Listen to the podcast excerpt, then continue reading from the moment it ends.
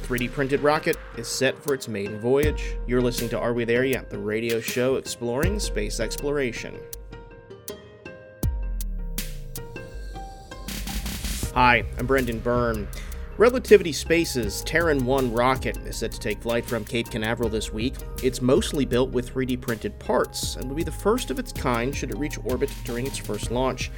Relativity Space has ambitious plans for its novel manufacturing plan for rockets, with even bigger rockets on the horizon. We'll speak with the company's CEO about the stakes of this upcoming test launch. Then, Relativity Space's new rocket is joining a crowded launch market. So, where does it fit in? We'll speak with one industry analyst about the state of the private launch industry. That's ahead on Are We There Yet? here on 90.7 WMFE News.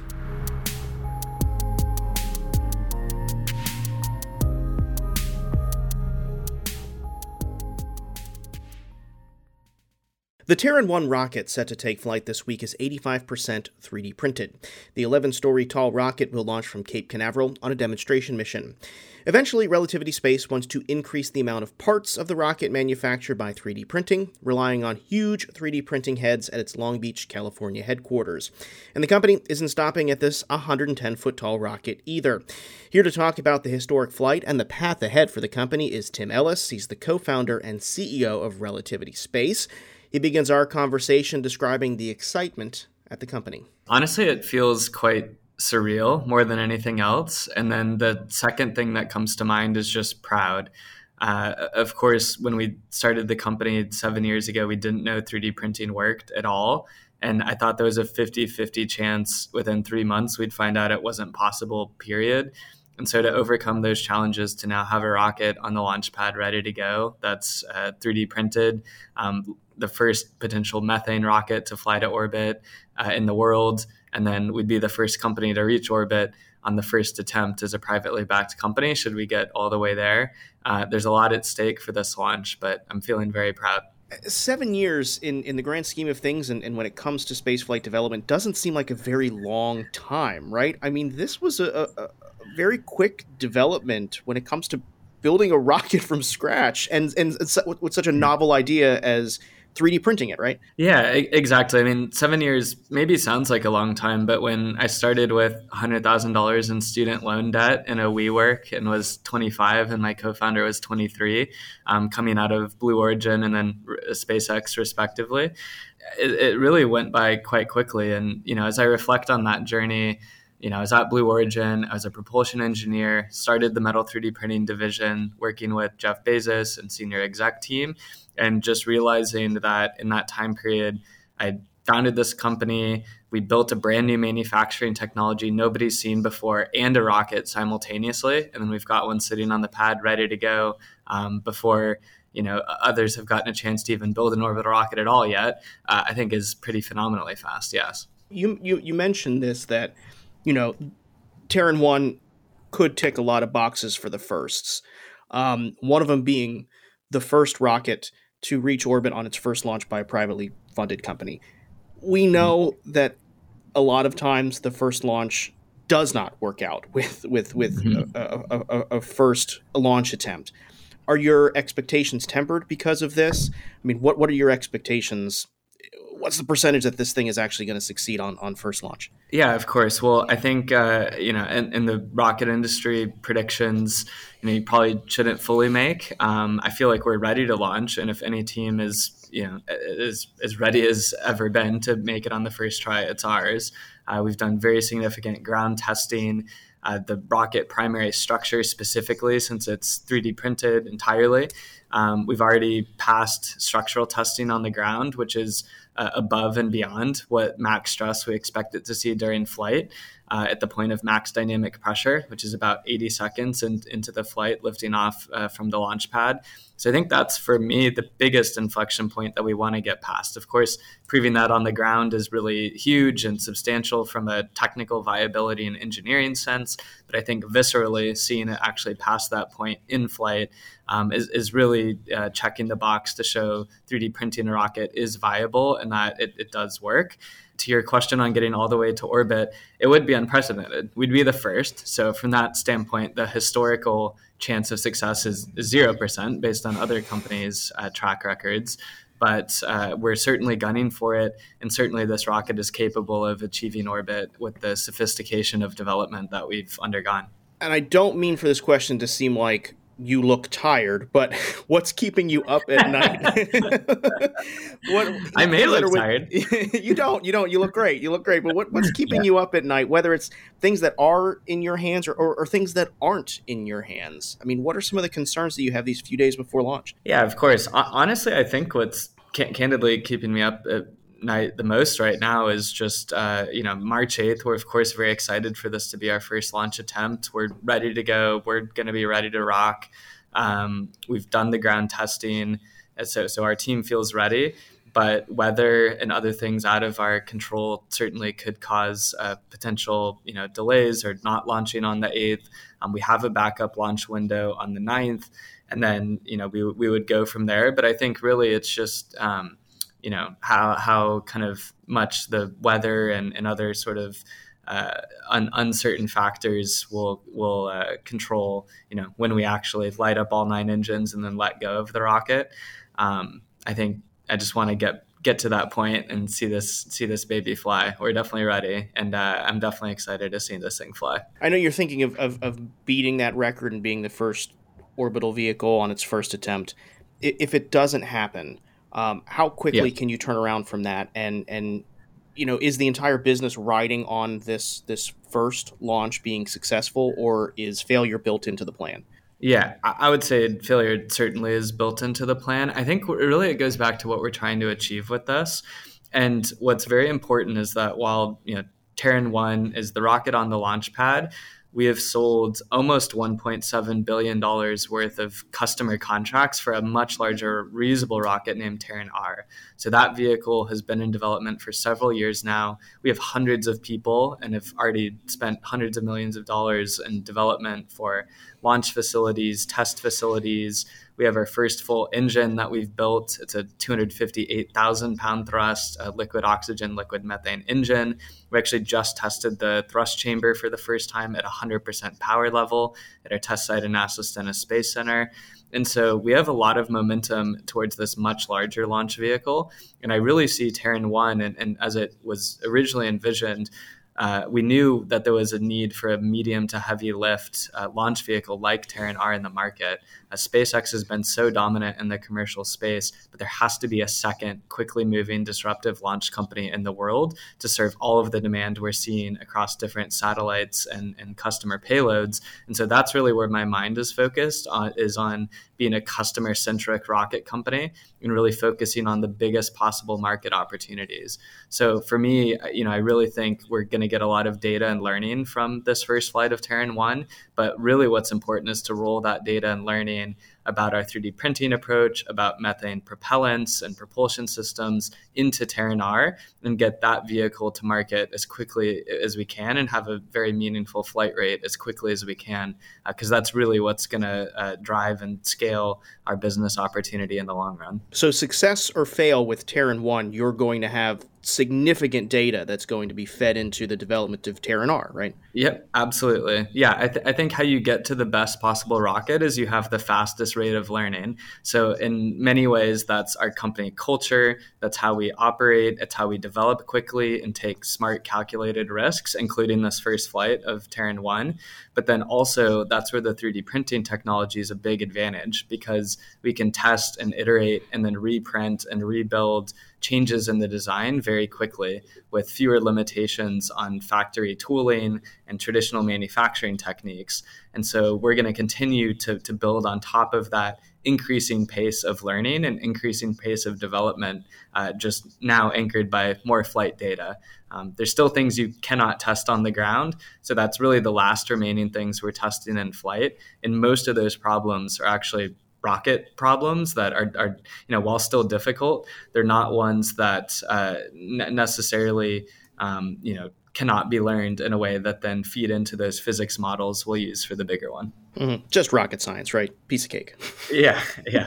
Well as it turns out the 3d printer has been uh, just as hard to develop as the rocket. Um, really? you know that's one thing oh for sure yes. Uh, the world as it turns out the world's largest metal 3d printer uh, is not easy to develop, and we've had to overcome a lot of challenges. Yeah, we've had to overcome a lot of challenges to get it to work, but we've made immeasurable progress in the last couple years towards that, and uh, to, to now have that technology working. We are building full scale parts of uh, Terran R as well.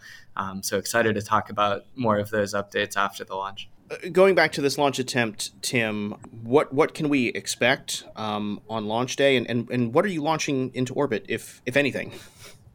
Yeah, of course. Um, so we're doing a YouTube live stream. I'm super excited that we're doing this. Uh, we're launching at a very public launch site in Cape Canaveral. There's a lot of storied history there, in our own launch site at LC16 uh, which is which is our own dedicated site. Um, but you know, there's public viewing areas. People are going to watch it and see what happens no matter what. And I, I felt having a, a live stream was great to give context to, to what's happening and give uh, the public a lot of transparency to, to what we're doing. Um, and that's hosted by our, two of our own engineers. So I'm really excited. We've got two people that actually worked on building uh, Relativity as a company and this rocket to, to talk us through what's happening on launch day. And then, um, yeah, I'll of course be launching from the launch control center. Uh, we'll have a dedicated team there operating in our firing room and our support center uh, on console, um, and I'm quite quite excited for that. And then as far as the the payload, so we or it's it's not a customer payload. It's really what I'd call more of a memento. And so this particular object we we found in an old uh, case stored in our fact deep in our factory. Uh, the very first failed 3D print that we ever did. So this is from six and a half years ago w- when we built the first prototype of our large scale printer. Of course, nobody had ever 3D printed at that scale before, so it was a failed part. And we cut it up and put it into a, a little memento. And I think launching that on this first rocket is very indicative of all of the thousands of challenges we had to overcome from that first trial to actually getting a rocket on the pad that works. And uh, I think it's indicative of all of the challenges I'm ready to step up to the plate and overcome after this first launch, no matter what happens. Quite poetic that your failures are, are being launched on your successes. I love it. yeah, exactly. Finally, Tim, it's it's taken you and your team seven years to get to this point. Where is relativity seven years from now? Well, seven years from now, should we execute to plan? I mean, we will be firmly established as that second quickly moving disruptive launch company. Uh, I think we already have early signs and, and potential that we could be that. I think especially having the, the nearly $1.7 billion in customer arrangements is quite significant. Uh, those are launch service agreements, uh, which are you know, very substantial contracts to, to launch the, these uh, payloads.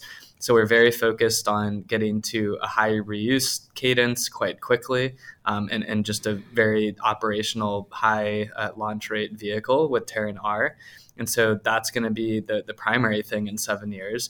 But then at that point, you know, really relativity has a broader vision. We, of course, want to be you know one of the companies going after making Mars happen and putting a million people on Mars. That was part of the founding vision, and we have a mission that we're uh, expecting and really gunning to, to launch to Mars at the soonest possible launch window.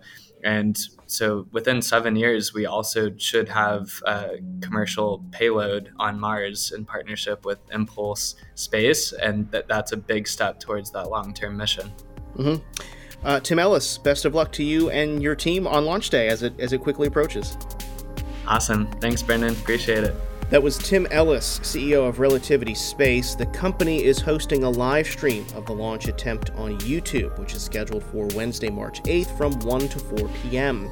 Ellis has been no stranger to the show. We've spoken with him quite a bit as his company developed the rocket set to launch this week. I'll link a few of my favorite conversations with Ellis and his team on our website. Be sure to check out wmfe.org slash are we there yet for more. Still to come, the launch market is crowded, so where does relativity space fit in? A conversation with Quilty Analytics Director of Research, Caleb Henry. That's when Are We There Yet returns here on 90.7 WMFE News.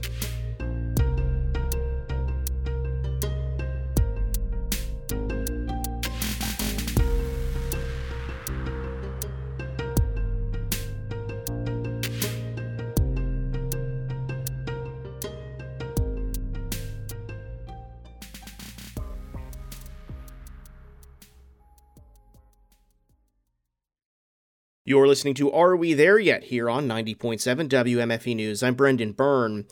Relativity Space is joining a crowded launch market. Analysts are tracking dozens of launch vehicles aiming to capitalize on a growing need to put things into orbit. So, what's driving this need, and what's the outlook for companies like Relativity Space with so many competitors vying for a piece of this booming industry?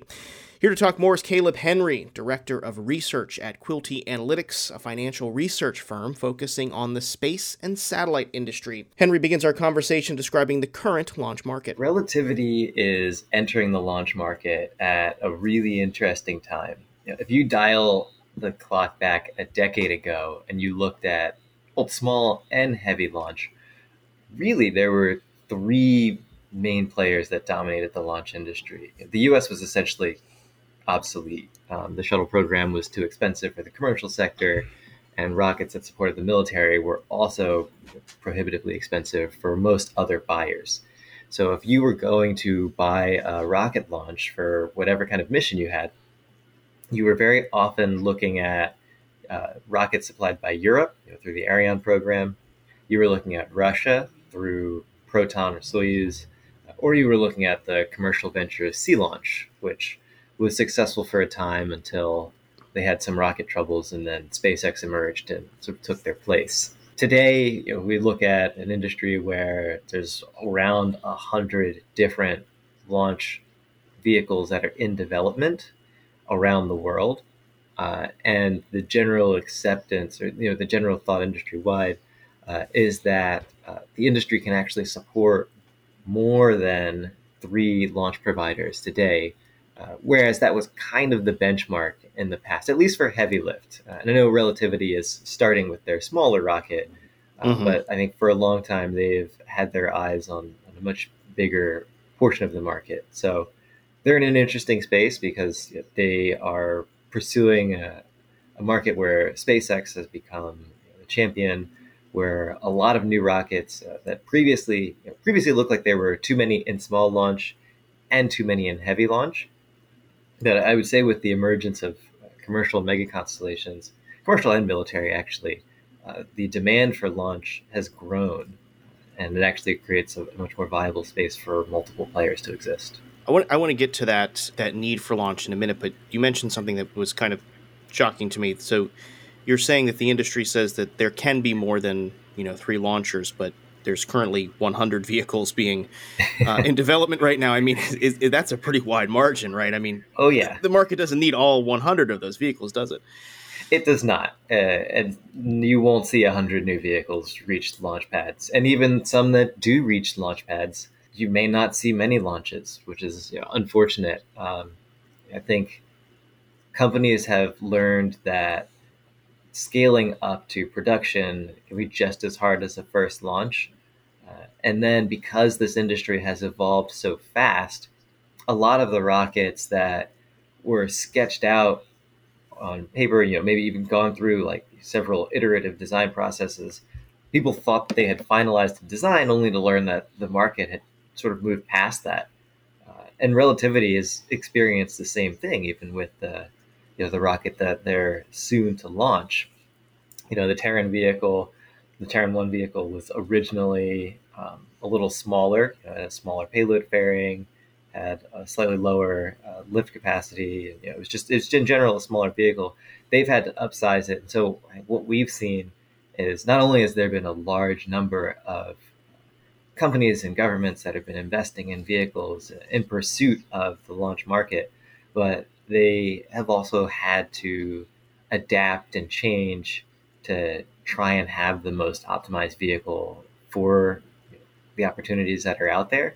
Um, and it's really challenging. So it's delayed a number of vehicles.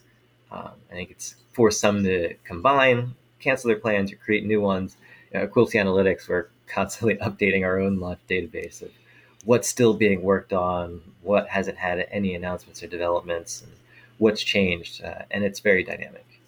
Let's talk about a bit of that kind of the satellite market that's driving these launch vehicles. You, mentioned that um, it's a lot of these constellations, these these internet constellations, both civilian and, and military constellations, that's kind of driving the need here. Um, I mean, is that an accurate assessment for me to say that that's that's kind of what all of these companies are are latching onto? Is that there are hundreds, if not thousands, of these satellites need to get into space? Yes. So, in short, when you look at the early explosion of launch vehicle entrepreneurship, a lot of that was centered around the CubeSat. You know, got popular. You know, I want to say it was 2014, 2015, where CubeSat started to get really popular. And then you had this whole new cadre of vehicles that popped up. You had the Rocket Lab Electron, Virgin Orbit's Launcher One, uh, even Firefly's original rocket was a lot smaller than the one that they're pursuing today. Uh, between now, between then and now, the focus has shifted to these mega constellations, in particular satellites that typically weigh over a 100 kilograms, maybe a few hundred kilograms, uh, with the purpose of providing internet access from space you know, to the whole world or, or, very much of it. Uh, and in order to support those kinds of launch needs, you end up needing uh, bigger rockets and you end up needing more rockets. So I would say historically, the industry kind of put spacecraft into three buckets. You know, there were your military spacecraft, which are often big and heavy and expensive. There were your science spacecraft that could be big, could be small, but were always expensive and these, precious payloads. Uh, and then you had your commercial geostationary satellites, uh, which were big and, and I would argue were the, the driving force behind the, the commercial market as well. Today, with the emergence of mega constellations, we've seen the commercial share of the market outpace the growth of military satellites or science satellites so that they have become the driving force um, for launch. Uh, and that's what's created this new opportunity. Uh, with the caveat that um, demand can be very, very opportunistic. Because you saw with Amazon Kuiper, they distributed their launch contracts between three different providers. But you know, this is kind of like the space industry equivalent of whale hunting. You know, if you get one of these mega constellation contracts, it can support your business for years. You know, it can fund new launcher technologies. You know, it allows you to keep your business going very steadily in a way that historically launch companies only looked to governments to do. Mm-hmm. And that's what the big change is. Mm-hmm is that kind of a, a, temporary need though i'm thinking you know once you get these big satellite constellations in orbit then there's no need to be launching multiple payloads and having multiple launch vehicles i guess in a, in a sense is is is that sustainable to a launcher's business right that's a, a very good question yeah, i think that the jury is still out on what replenishment rates will look like. The mega constellation sector is so new.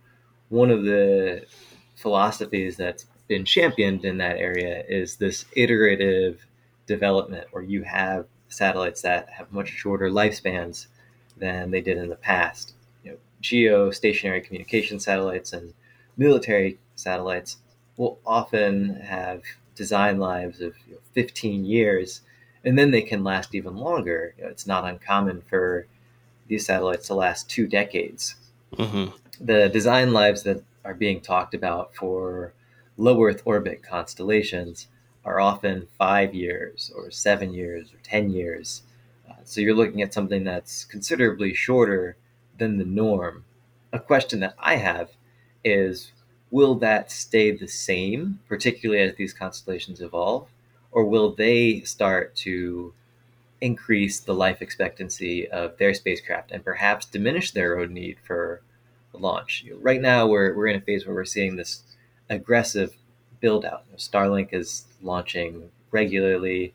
OneWeb has almost finished their first generation constellation while already ordering launches you know, from Relativity, no less, for their second generation constellation.